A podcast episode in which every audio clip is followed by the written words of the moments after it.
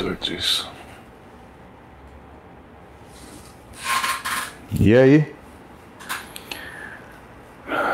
Banha na hora do almoço. Aí é bom, hein? A gripinha velha. Mas tá tudo bem. Tudo bem.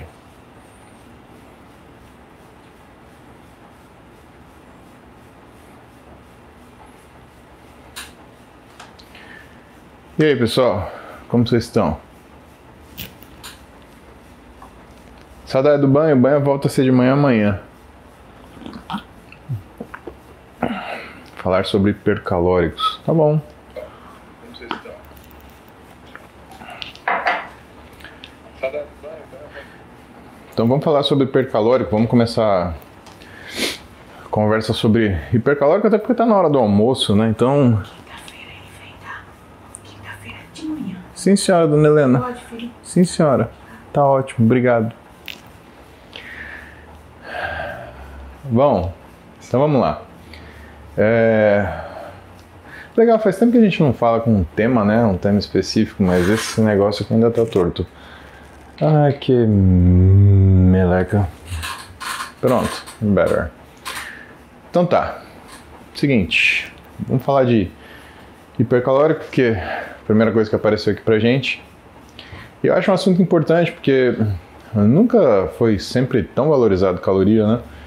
Inclusive, eu vi um post da, da Deborah Moss, nutricionista, que é uma pessoa que eu gosto bastante de seguir, uma pessoa extremamente habilidosa. A Débora, ela tem uma...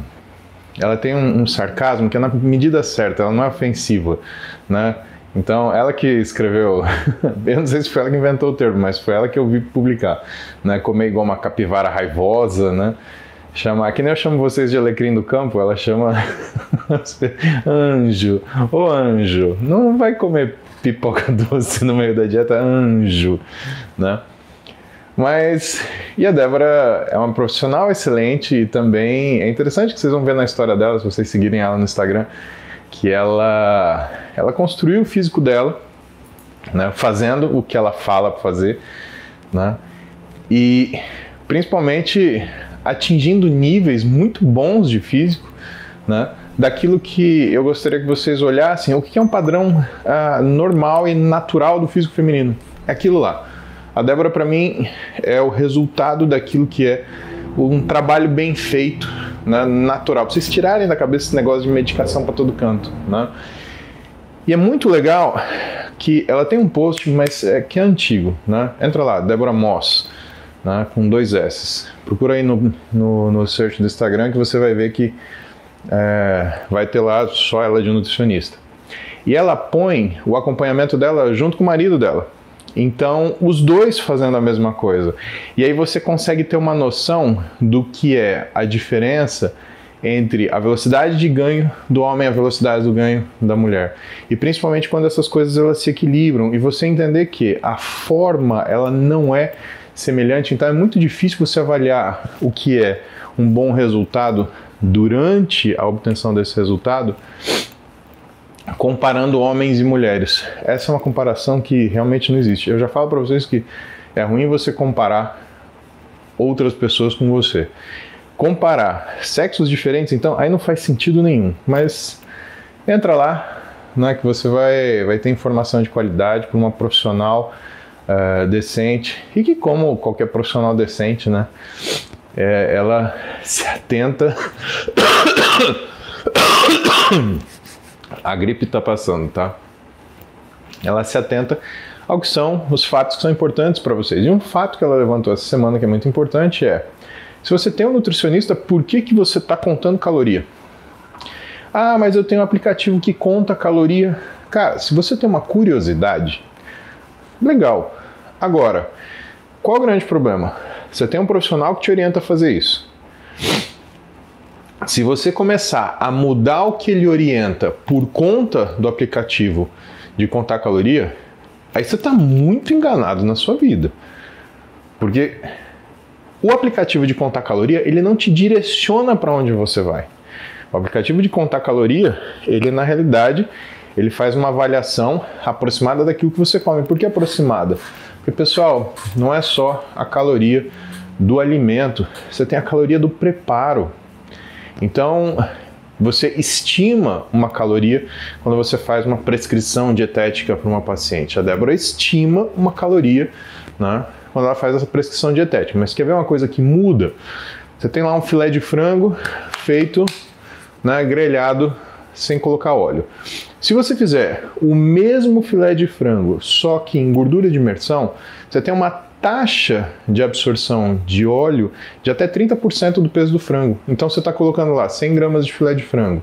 Você vai ter uma absorção de óleo de 30% desse peso, 30 gramas. 100 gramas de filé de frango vai te dar em média, aí se você for ver o que, que tem de proteína nele, por exemplo, que é o que mais compõe filé de frango, vai fazendo um número aproximado para facilitar a conta, 25 gramas de proteína. 4 quilocalorias por grama de proteína, teremos um filé de frango mais ou menos 100 quilocalorias. Beleza? Até aqui tá fácil, matemática básica. Agora, se você tem 30 gramas de gordura absorvida nesse filé de frango, você tem que lembrar que 1 grama de gordura são 9 quilocalorias. Se são 9 quilocalorias, 30 gramas de gordura, 3 vezes 9, 27, 270 quilocalorias. Então você tem 100 gramas de filé de frango para 270 do óleo que você colocou dentro desse um filé de frango que vai ter 370 quilocalorias depois, porque você vai fritar em vez de fazer grelhado. Entendeu? Então o preparo ele começa a determinar isso. Então uma dieta que é normocalórica ou hipocalórica, ela assim, ó, fica hipercalórica, no estalar de dedos. Ah, mas eu faço musculação e eu quero fazer uma dieta hipercalórica. Tudo bem, existem condições para você fazer isso, existem alimentos que você seleciona para fazer isso. Então, aí não só a Débora, mas uma série de nutricionistas, eles oferecem trocas em relação ao que você tem de objetivo. Né? E dentro dos mesmos macronutrientes, você tem diferenças do que é função daquele alimento. Exemplo, é... Cara, olha só isso. Sabe aqueles lamen, né? Aquele macarrãozinho que você coloca 5 minutos para cozinhar e tá bom? Ele tem tanta gordura quanto uma picanha. Sabia disso? Então, se você tá tirando a gordura da picanha no final de semana, mas comendo lamen de noite, né? Porque você acha que é uma comida levinha, você tá mandando uma picanha de gordura por noite. Então é, é bastante coisa em relação ao que você está trocando. Quer ver outra troca? É, blá, blá, blá. Acabou sua dieta de macarrãozinho lamen, né? Agora. Ficou chateado? Não fica, isso é para você saber se posicionar das coisas que você vai fazer. Então, mas vamos falar de óleo, por exemplo. É, são diferentes os tipos de óleo. Você precisa de gordura, por exemplo, naquilo que é a sua, naquilo que é a sua dieta. Então, o nutricionista ele vai escolher qual é a melhor gordura para você. Dentre essas, o que, que normalmente o nutricionista ele tenta promover para você? Ou gorduras que são ricas em ômega, então a gente está falando gordura, por exemplo, do salmão. Claro que o ideal é o salmão né, nativo, não o criado em cativeiro, né? E tem diferença porque ele é rico em ômega 3. E ômega 3 é muito importante porque ômega 3 te deixa não ficar caduco precocemente, né? Falando de um jeito bem bem pouco delicado. Só que se você não comer isso, né? E se você quiser outra fonte animal, aí talvez não seja muito legal, né? Porque isso vai impactar principalmente não é nem no seu colesterol, é no seu triglicérides. Então a gordurinha da picanha, novamente, ela vai impactar onde? Vai impactar principalmente no seu triglicérides e vai modificar o que, que é a sua o seu funcionamento, por exemplo, em relação a risco cardiovascular. E aí o que, que o nutricionista vai usar? Ele vai usar, por exemplo, gorduras vegetais, que têm uma, entre aspas, qualidade melhor porque elas têm uma função melhor no seu organismo. Elas não são absorvidas do mesmo jeito que a gordura animal. Ou elas, uma vez absorvidas, elas não têm as mesmas funções da gordura animal. Por quê? Os ácidos graxos que compõem as gorduras vegetais são diferentes dos ácidos graxos que compõem as gorduras animais. E aí, o que, que começa a acontecer? Você começa a ter uma modificação no que é a sua até a sua função orgânica de acordo com a prescrição dietética do nutricionista.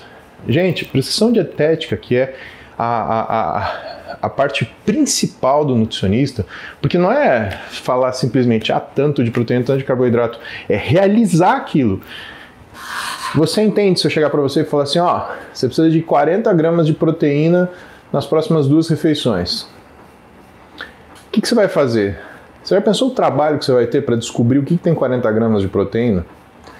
Você já pensou você caçando no supermercado 40 gramas de proteína e tentando fazer bater com carboidrato e gordura que o nutricionista prescreveu? Então, meu, quando o nutricionista ele te passa a prescrição dietética, que é a relação dos alimentos que você vai comer, ele está te dando já isso equilibrado. E ele pode te dar, em relação a gorduras vegetais, uma série de alimentos. Quais são os alimentos que vocês mais veem, né, que o pessoal, por exemplo, da maromba gosta de usar? Pessoal da parte fit gosta de usar. Abacate e pasta de amendoim. Por quê? Bom, primeiro porque de fácil obtenção. Segundo, porque é gostoso. Então você tem o paladar, por exemplo, do abacate. Você pode comer ele salgado, você pode comer ele doce, né? É esquisito, né, se colocar abacate num sanduíche. Mas cara, se você provar isso, a sensação que você tem é que você está comendo maionese, por exemplo, de tanta gordura que tem no abacate. Ah, mas e a pasta de amendoim é super calórica? Então, tudo tem um potencial de ser super calórico. O problema não é que o alimento é o vilão, o problema é que a gente usa errado. E você tem que aprender a usar certo. Você quer ver uma coisa que a gente usa para poder diminuir a velocidade de absorção do whey protein? Porque tem essa. Nenhuma proteína é igual a outra. Os macronutrientes, eles têm capacidades diferentes de ação funcional e eles têm também, carregando junto com eles, outros macronutrientes que fazem com que eles tenham ação diferente. Por exemplo, você comer um filé de frango agora ou um bife de carne de vaca, o que, que, você vai notar? Um deles você vai mais, digerir mais fácil, outro deles você vai demorar mais para digerir. Se você for comer um peixe, dependendo do peixe, você vai digerir mais fácil, dependendo do peixe, não. Se você comer um salmão, aquilo lá demora para digerir. Se você comer uma tilápia, aquilo digere muito mais facilidade. Então, o que a gente faz, por exemplo, para diminuir a velocidade de digestão de uma determinada refeição?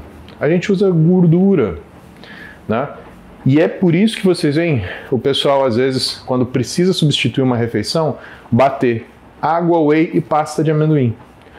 Porque nesse sentido você consegue um alimento que é extremamente uh, rico em relação às suas propriedades, alta taxa de proteína, você tem uma velocidade de absorção lenta, o que ajuda você a segurar aquele whey protein, porque senão o whey protein vira xixi, né? É o xixi mais caro que você tem. Ou você tem uma demanda para esse whey protein, por exemplo, terminou o treino, tomei um whey protein com água. Beleza, faz sentido. Por quê? Porque eu quero velocidade de absorção e velocidade de processamento. Meu metabolismo muscular está lá em cima e permanecerá lá em cima pelo menos nas próximas 6 horas e continuará fazendo síntese de proteína consequente a esse treino, pelo menos nas próximas 72 horas.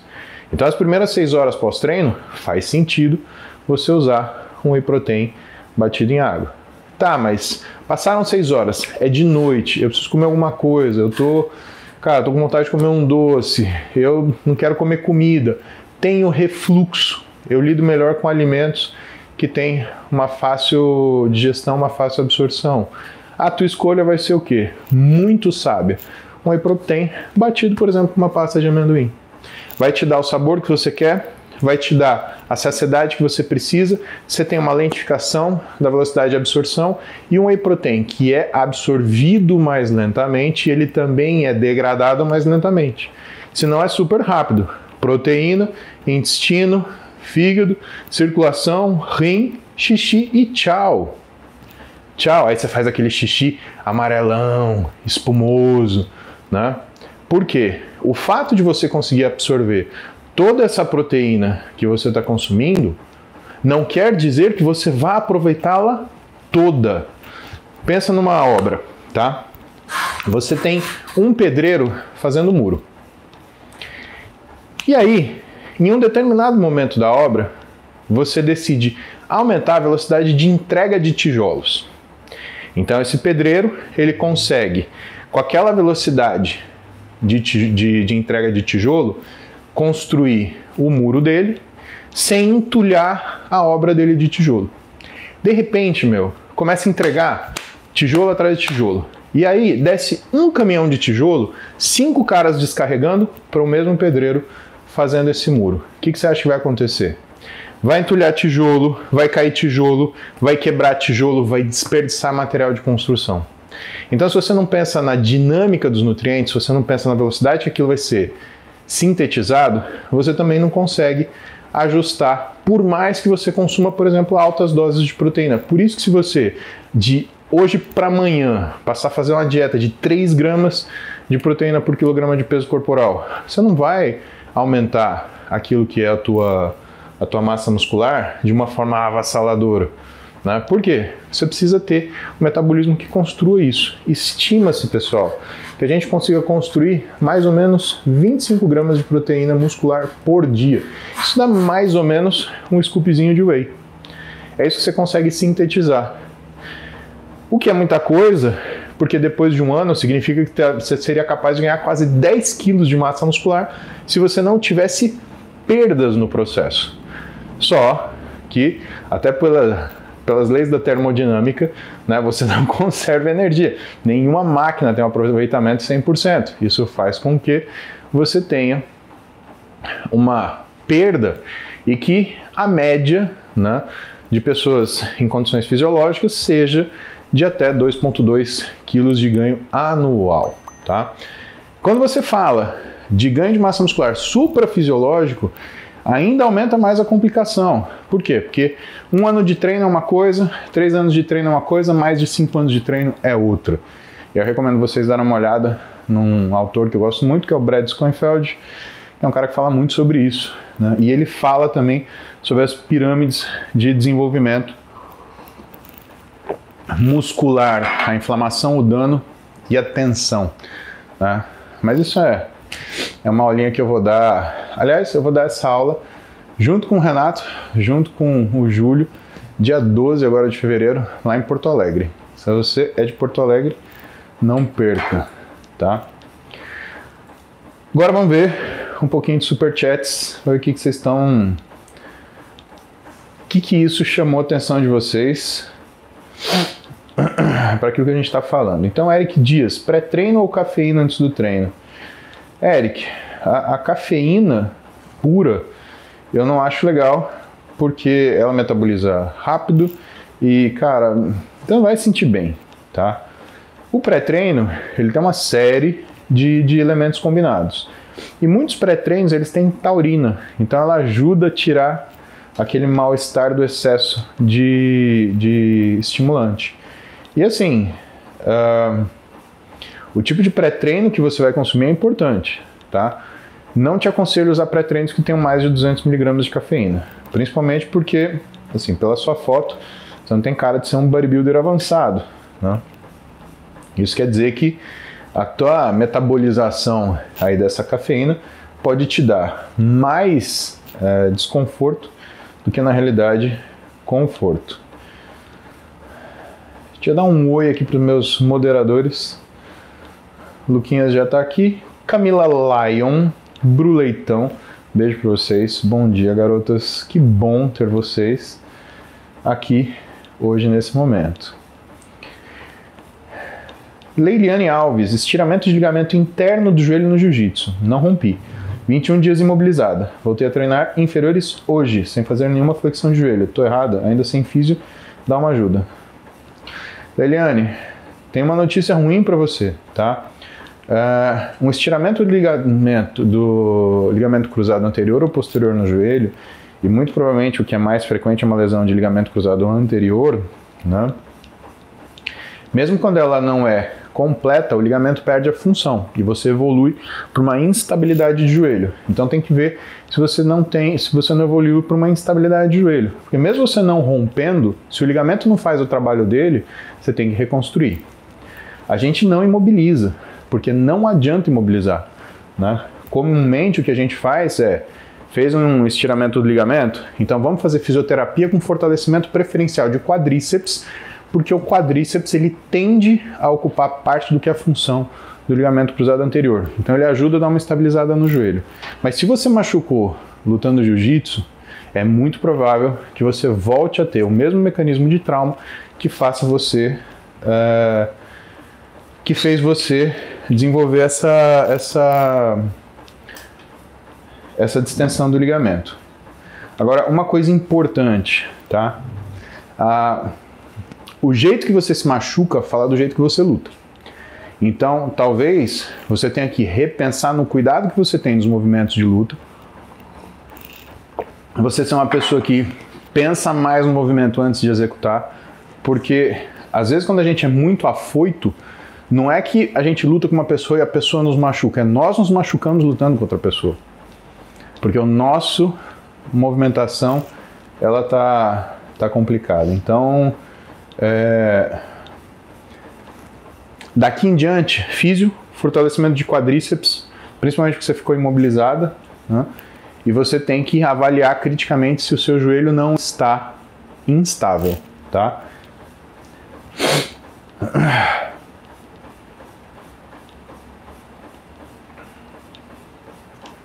Não assisti Naruto? Não, não assisto. Eu tenho 40 anos. Cara, os caras que assistem Naruto, que tiram sarro das meninas que assistem Crepúsculo, é a mesma coisa, tá? O Naruto é o crepúsculo do. do, do homem, cara. Então, devagar aí. Vai com calma em quem você tá provocando. Pode assistir o que você quiser, só não sacaneia, né? Ai, a fulana assiste Crepúsculo. Falou o João que assiste Naruto. Bom pra caramba. Igor Silva. Tem hiperlordose, escoliose. Queria muito começar a fazer jiu-jitsu. Tem algum problema? De jeito nenhum, Igor. é o que você mais tem que fazer, né? Porque o jiu-jitsu ele te ensina a, a movimentar seu corpo, principalmente o quadril. E se você tem lordose ou escoliose, é fundamental que a tua musculatura do quadril, né, e a tua capacidade de movimentá-lo, ela esteja bem equilibrada. Recomendo, inclusive, que você treine jiu-jitsu. O que pode acontecer é que vai chegar um momento que você vai precisar de treinamento para treinar jiu-jitsu no nível que você chegar. Então lembra que o jiu-jitsu ele é um uso da sua forma física ou da sua força física, do seu condicionamento físico. Porém, ele não é necessariamente uma forma de treinamento físico. Ele tem uma exigência física que até certo ponto seu corpo se adapta. De um ponto em diante, quando você começa a atingir mais desempenho, aí a conversa é outra. Aí você vai precisar treinar para continuar mantendo o que você está fazendo. Vitor EC. Operei na última sexta-feira de hernia inguinal e umbilical. Então, meu amigo, você precisa de 30 a 60 dias de repouso, dependendo do que o seu médico fez. Existem exercícios que eu devo evitar para o problema não voltar? Não. Você precisa fazer fortalecimento para justamente isso não voltar. Agora, o tipo de fortalecimento do seu abdômen, Vitão, você precisa fazer com um pessoal que manje de core, tá?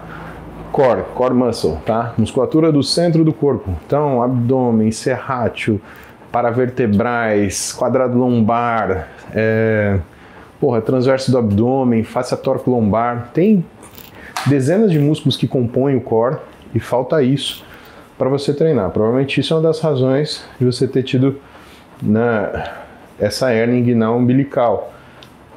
Porque, é, é, cara, é muita coisa. É normal você ter uma hernia umbilical, uma hernia inguinal. Agora, você ter as duas, né? Eu acho que faltou músculo aí. Então, o treino, ele é um treino específico para aquilo que você precisa. Tiscoficide. Que nome interessante. Salve, fala do Dr. José Carlos postar mais vídeos de cirurgia no canal dele à medida do possível. Certeza que ninguém sabe que ele tem um canal no YouTube. Então, a gente está fazendo, pessoal, para vocês uma, uma série. Né? Então, a gente está colhendo cirurgias que são cirurgias comuns e cirurgias atípicas. Né? E até agora a gente já filmou nove cirurgias. Né? Nosso objetivo é chegar pelo menos umas 12 para a gente fazer uns seis capítulos aí para vocês verem as coisas diferentes né, que tem e as coisas triviais. Ah, mas o trivial é importante? É importante. Por quê? Porque ah, o objetivo dessa série não é fazer curiosidade, é você se acalmar, por exemplo, se você tem que fazer uma cirurgia do ombro, se você tem que fazer uma cirurgia do joelho. Então você se acalma, passa por aquela cirurgia porque você sabe o que vai acontecer. Ah, e a cirurgia típica? Para a gente saber que existe. Né? Ah, eu tenho um problema incurável. Não, não é incurável, olha só. Tem essa alternativa aqui para você ir falar com o seu médico, tá? Então, karma. Chegare... Chegaremos lá. SS Smoker. Ou S Smoker. Não sei. Salve, meus treino academia 12 horas. Faço aeróbico de jejum às 6 da manhã, sempre caminho 5 km. Estou com 120 kg, 28 de BF. Aeróbico em jejum ajuda na perda de gordura? Smoker? Não e sim. Tá? Não. Porque ele não tem um arrasto calórico que vai fazer você perder gordura.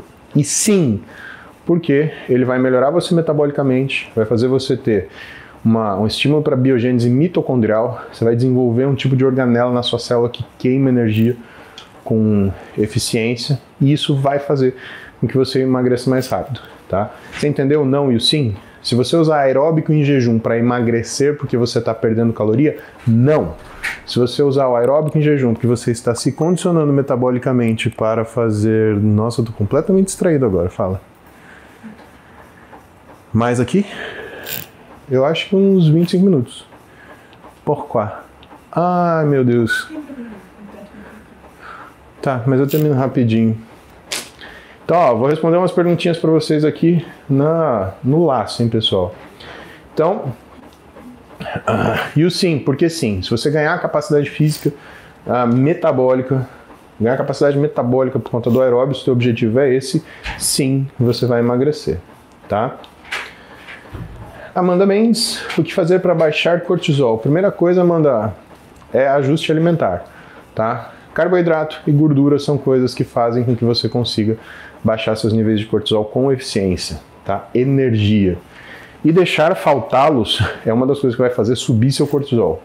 Segundo, controlar volume de treino. Você tem treinado demais? Você tem ficado muito tempo na academia? Aí você faz o aeróbio, aí você faz mais musculação, aí você faz uma aula, aula de zumba. Olha só, você tem uma capacidade, uma quantidade física, uma bateria física para você usar. Se você começa a fazer coisas, mesmo que você goste, né, mas que tem uma, uma, um uso físico, você vai subir cortisol, tá? Cortisol não é o vilão. Cortisol, ele é uma marquinha que fala assim, ó, já deu, tá? Então, isso é importante que você saiba. Mas principalmente aí, né, relacionado com quantidade de exercício. E vale lembrar, restrição de sono. Se você dorme menos de 7 horas por dia, você tem a tendência a fazer uma hipercortisolinemia. Então, fique de olho no seu sono também. Fabrício Pereira, substituir cerveja com álcool pela cerveja sem álcool ajuda a não ter o catabolismo que tanto estraga os ganhos? Fabrício, essa é uma pergunta sensata. Sim, ajuda. Né? Lembrando que o álcool ele é tóxico para a musculatura. Quando você tira né, o, o álcool, né, aí você vai ter o que? A caloria da cerveja. Se não me engano, a Heineken tem uma cerveja zero. Eu sei porque eu ganhei um. eu ganhei um engradadinho, né? Tá aqui guardado. Um dia eu vou tomar cerveja. Olha só, que loucura, tá? Mas se não me engano, a Heineken tem essa cerveja zero, né? E dá para você optar. Né? Se você gosta muito do paladar da cerveja, se você sente falta né, da, da, da cerveja, eu acho que essa é uma opção boa. Muito bom senso, Fabrício. Muito bom. Luiz César, o que diria para você no passado entrando no R1? Cara, eu acho que nada, porque eu, eu fiz o melhor que eu pude. É, talvez, talvez eu dissesse para mim mesmo, não tenha medo. você vai se lascar, mas você vai gostar de cada momento, mesmo os ruins. Mas de verdade, eu acho que isso eu entendi no primeiro segundo dia, cara. Sabe, o R1 você é um lixo, né? Mas existe um conforto, um conforto em saber que você é um lixo, porque é, você tem estímulo para estudar. Você fala assim, cara, eu preciso estudar muito. Então você tem motivação para estudar. E você se sente médico. Né? Você, cara, você põe o jaleco, você tem o seu carimbo, você tem a sua caneta e, e todo mundo quer te ensinar, cara. Não despreza isso. Quando você está no R3, todo mundo está te cobrando o que você aprendeu. Quando você está no R1, todo mundo está te ensinando o que sabe que você não sabe. Então, quando você estuda também e você demonstra que você estudou, a galera te ensina com mais vontade ainda. Lembra? Quem estuda sabe, quem vê entende, quem faz aprende. Tá bom?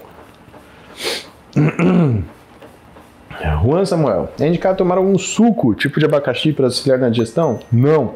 Vai melhorar a absorção proteica e evitar aquela crise de flatos? Também não. Quando você tomar carbo, né, o que vai acontecer, qualquer tipo de carboidrato que esteja no suco, por exemplo, você vai soltar mais pum, porque você vai fermentar mais. Lembra que proteína dá o cheiro do pum. Lembra que o carboidrato dá o volume do pum.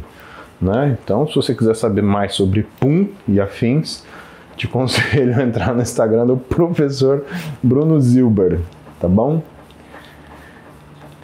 Carlinha Ferreira, bom dia, Carlinha. Marido ficou com dormência na lateral do pé depois de chikungunya. Devemos procurar ortopedista ou físio? A dormência lhe causa muita aflição. Tem sim, Carlinha. A dormência na lateral do pé, você tem que ver que pode não ter sido chikungunya, pode ser uma hérnia né, de disco e uma hérnia lombar na altura de L4, L5, L5, S1. Então tem que ir atrás disso daí, tá? Porque pode ser que não tenha nada a ver com o chikungunya mesmo. Ivo de Souza. Multivitamínicos, macatribulus, alta proteína pode causar suor com cheiro forte na comida? Sim. Que diabo é isso? Começa dieta, treino de suplementação e o suor fica com cheiro forte, ainda mais depois de comer frango. Cara, a proteína ela pode fazer isso, né? Mas assim, você está usando maca, tribulus, você está tomando multivitamínico, né? e todos esses, todos esses produtos eles têm uma excreção que parte deles é no suor. Então o que, que acaba acontecendo? É, Faz um exercício, vô. Vai dar um beijo na sua vozinha. Você vai ver que se ela toma remédio, ela tem um cheirinho de remédio. Velhinho tem esse cheirinho de remédio. Por quê? Porque parte da excreção disso é pelo suor. Então o que você está fazendo? Você está excretando parte do que são os conteúdos que você está tomando, mais o aumento da taxa proteica. Maxon Serpa, qual o problema de proteína misturada com leite? Nenhum. Nenhum problema. Isso é uma coisa que a gente faz. É, o pessoal fala assim: ah, tanto trabalho para purificar a proteína do whey, aí vem um tonto e coloca leite. Então você não sabe usar o whey protein 100%. Né? Você acha que você é só bater com água e tomar depois do treino. E não é isso. Né? A gente fala de é, superfoods, sabe, Max? É, super comidas. Vou te dar um exemplo de coisas que eu faço, por exemplo, à noite não quero comer, eu tô, não tô legal, eu tô sem fome, tô nauseado, mas eu preciso de um nutriente. E mais, preciso de uma caloria boa. Eu faço whey protein, leite e ou, ou abacate ou pasta de amendoim. Isso a gente recomenda para paciente também. Não consegue comer à noite, tem um, um, um empanzinamento. Né?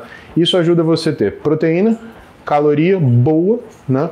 E numa hora que se você não consumir, você não vai acordar tão bem no dia seguinte, tá? Então não tem problema nenhum você consumir proteína por leite, com leite. Se o teu nutricionista inclusive te prescrever isso daí, siga o que ele está falando. Não siga Olha o cabelinho. Ah, cabelinho, te vejo amanhã então, meu. Então, se ele te prescreveu isso, siga e fecha a anelinha pro comentário da internet, porque tem muito Muita gente que não sabe fazer o uso do suplemento como uma forma de enriquecer alimentos. Leite já é um super alimento. Quando você enriquece ele de proteína, então. Faxio liquid. Salve, me chamo Miguel. Então, Miguel, por que, que você não coloca isso no seu nome? Você coloca uma coisa indecifrável. Põe Miguel, né? Olha que legal. Tenho 17 anos, faz sentido. Quero passar na FAMERP aqui na minha cidade. Existe algum nootrópico leve para auxiliar nos estudos de consolidação? Cara, se você tem 17 anos, você precisa de nootrópico, você está muito ruim, você está no bico do corvo. Teu nootrópico, na realidade, chama disciplina. Você precisa marcar as horas para você estudar e fazer um belo HCC. Hora de bunda na cadeira, tá? Não tem nootrópico, né? Quer um nootrópico? Nootrópico é isso aqui, um cafezinho. Cafezinho aqui bonitinho, ó, bem gostoso. Isso é um ótimo nootrópico. De resto, Miguel, troca o nome do seu, do seu YouTube, né? Tá na hora de ficar adultinho, parar de usar nome fictício. De foto, cara, você já pensou o seu professor de medicina olhando você fazendo uma foto assim, com dois you? É um ótimo aluno, uma gracinha de pessoa. Imagina o seu paciente Olha, se você quer saber mais, entre no meu YouTube. Aí tem você fazendo assim. Cara, a gente tem que conversar. Me chama no direct, eu vou te dar uma mentoria de como você muda suas atitudes e você consegue arrumar sua vida. Mas deixa eu falar para você, você precisa de muita coisa além de nootrópico. Com carinho, Miguel, eu te ajudo. O pai tá aqui, tá bom? Jaque Marques, tenho metabolismo hiperacelerado, 1,85m, 90kg. Sigo uma dieta baseada em 4 kcal e só consigo manter o peso. Treino máximo 30 minutos 5 vezes na semana estou fazendo algo errado? Já que tem muita coisa que a gente tem que saber. A gente precisa ver se esse treino, por exemplo, ele tem um alto índice de lesão frente ao nível de estímulo que ele tem. Porque a gente pode fazer isso. A gente pode fazer um, um treino que tem alto estímulo de microlesão, mas não tem um estímulo tensional bom. A gente pode fazer um treino que tenha um alto estímulo inflamatório, mas que não tenha um estímulo hipertrófico bom. E a gente pode fazer um treino com alto estímulo tensional, mas que não tenha o suficiente que seja estímulo hipertrófico também. Então, é, eu acho que é uma coisa além da alimentação. Precisa ver também como é que você está dividindo essa alimentação, precisa ver a qualidade de sono porque às vezes nem sempre é um alto metabolismo, às vezes a restrição de sono faz você não conseguir aproveitar o que são as calorias que você consome. Se você é jovem, você perde peso, se você é adulto, você ganha peso e engorda. Então tem essa, essa diferença. Se isso te incomoda, cara, procura um bom uh, metabologista, um médico do esporte, um nutrólogo que seja especializado em esporte, um endócrino, mas que tenha uh, uh, aprofundamento em esporte para te ajudar nisso daí, tá? A tua pergunta é muito ampla. Igor Santos, tem uma luxação anterior do ombro. Inclusive vou passar com o Zé Carlos na segunda. Então provavelmente a gente vai te operar na sexta, Igor. Ó que legal. Sabe me dizer se é necessário cirurgia para correção 100%? Igor, me arrisco até que tipo de cirurgia a gente vai fazer. A gente vai fazer uma, estabiliza uma estabilização dinâmica, né? Então você já fala para o Zé Carlos assim, não, andei olhando na internet, assim, eu escutei falar sobre estabilização dinâmica. A gente vai pegar o seu bíceps, passar por dentro do seu subescapular para segurar e não deixar luxar mais, tá? Fica feliz, porque é um problema que, cara, luxação do ombro, instabilidade do ombro, se você vai nadar, por exemplo, é um risco. Imagina se seu ombro sai e você está nadando, você se afoga, tá? Você não consegue treinar direito, você não consegue, você não consegue fazer nada específico direito. Então, dependendo do nível de instabilidade que você tenha, sim, o tratamento é cirúrgico. E provavelmente dependendo do tipo de exame que você trouxer, o Zé Carlos ele vai sugerir uma estabilização dinâmica. E aí, a gente se vê logo na sequência. Eu vou estar com ele operando você, tá bom? Tiago Arthur Cossô. Teria alguma alimentação que ajuda a diminuir os tremores do mal de Parkinson? Meu avô sofre muito. Um, controle nutricional, Thiago, é muito importante, não só por causa dos tremores, né? Mas por conta do seu avô engasgar, né? Ter alguma coisa desse gênero. Então é legal se procurar um nutricionista, porque isso é muito específico. Não tenho dica para te dar daqui. Dani Cristina. Suplementação de A a Z na indústria farmacêutica para o dia a dia para pessoas de 40 anos é recomendado ou é necessário fazer manipulado? Tem contraindicação? Dani, você tem mais de 40 anos, está preocupado com sua saúde, tua indicação é procurar um médico coração, né? Para não fazer, de repente, uma besteira de AZ ou então gastar dinheiro de AZ, que é muito comum, né? Jane Souza, Jane Souza. Comecei a treinar e há umas três semanas comecei a sentir dor de cabeça quando levanto peso. O que devo fazer? Jane, o primeiro diagnóstico que vem na cabeça tá? É uma coisa chamada cefaleia induzida pelo esforço. eu acho que o ideal seria você procurar um neurologista para confirmar isso daí e te medicar, porque tem medicação para tratar isso. Tiago Rocha, 39 anos, 14 anos de BF, 1,74m, 72 kg, 5 anos de treinamento, porém agora me dedicando aos treinos e dieta. Teste ok 500. Qual você acredita que pode ser um objetivo plausível na idade? Com 39 anos, Tiago, é assim, é muito difícil porque te falar objetivo sem te conhecer, por quê? Ah, a gente não passou por nenhuma avaliação física, eu não sei a, a forma do seu físico, 14%. Se eu pegar mil pessoas, você vai ver mil físicos diferentes com o mesmo percentual.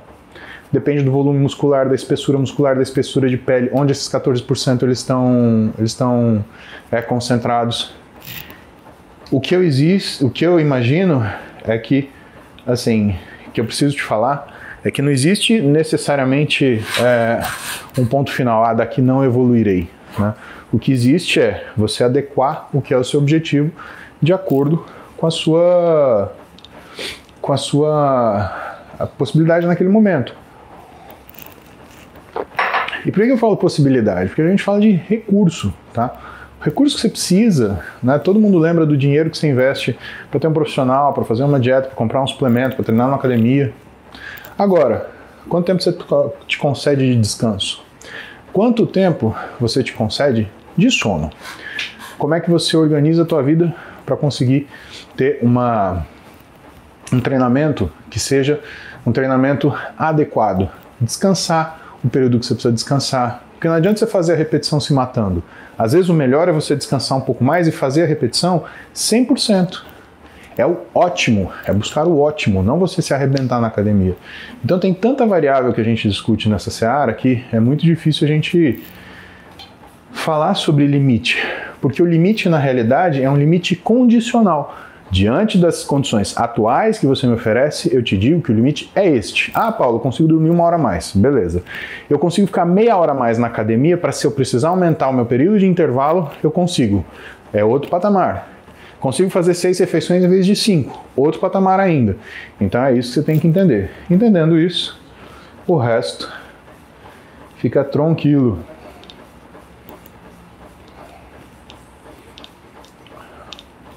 O último aqui, hein, pessoal?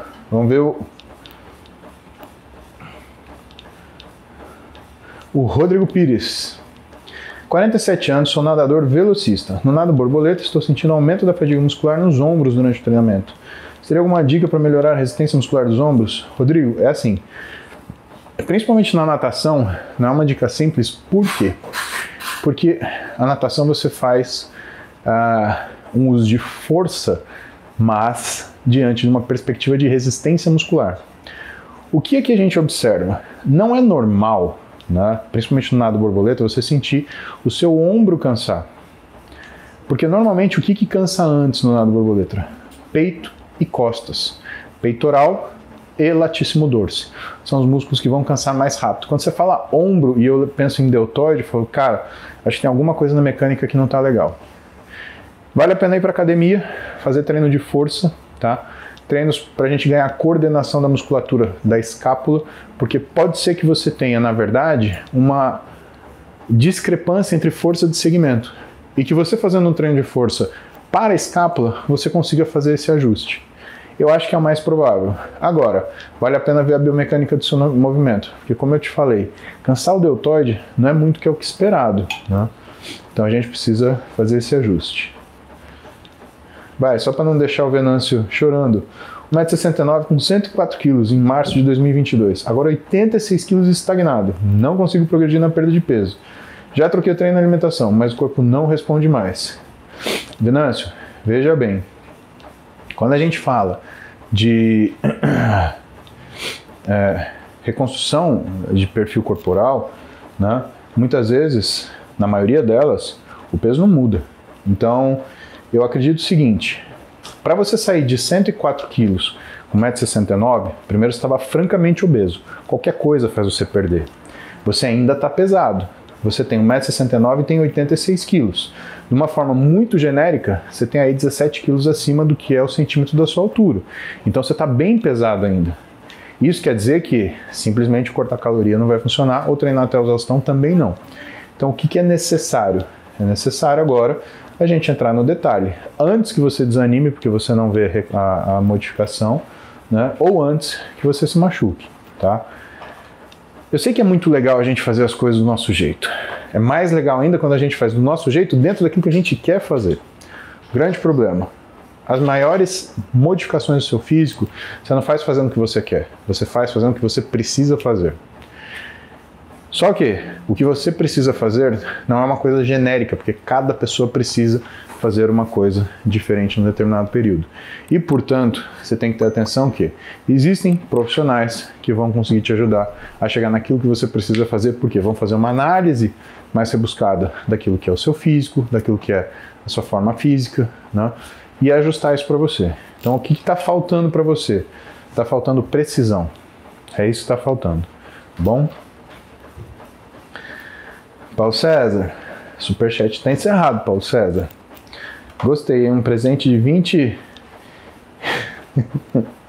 20 mangos. Mas tudo bem, olha lá. Treino jiu-jitsu há 13 anos. Comecei um ciclo de anatado por 7 meses. Mudei para Durateston por 6 meses e agora acrescentei Deca. Estou na terceira semana. Estou tendo falta de fôlego nos treinos, coisa que eu não tinha. Então, Paulo César, porque o esteroide, ele não é para você melhorar seu desempenho pura e simplesmente. O que ele faz é aumentar a sua velocidade de recuperação. Só que quando você faz esse uso, né, sem, principalmente sem nenhum tipo de orientação, ou você faz dentro do ambiente de esporte, o que acontece é isso. Falta de fôlego é muito preocupante. Vai procurar um cardiologista, tá? Por quê? Porque provavelmente, pelo tempo que você está usando, as doses que você usa e a droga que você acrescentou, muito provavelmente tem alguma coisinha aí no seu coração você precisa ajudar, tá? Então, respondi a tua pergunta, apesar do superchat estar encerrado, que é o que você precisa fazer. Marca hoje, beleza?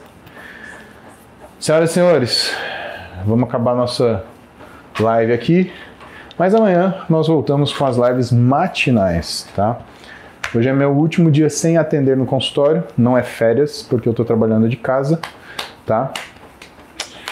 Mas amanhã eu volto a atender. Então, amanhã lives voltam de manhã, a gente fala cedinho, tá? Sete da manhã a priori, mas eu confirmo com vocês ainda hoje mais tarde, tá bom? Beijo no coração de vocês. A gente se vê. Hasta la manhã.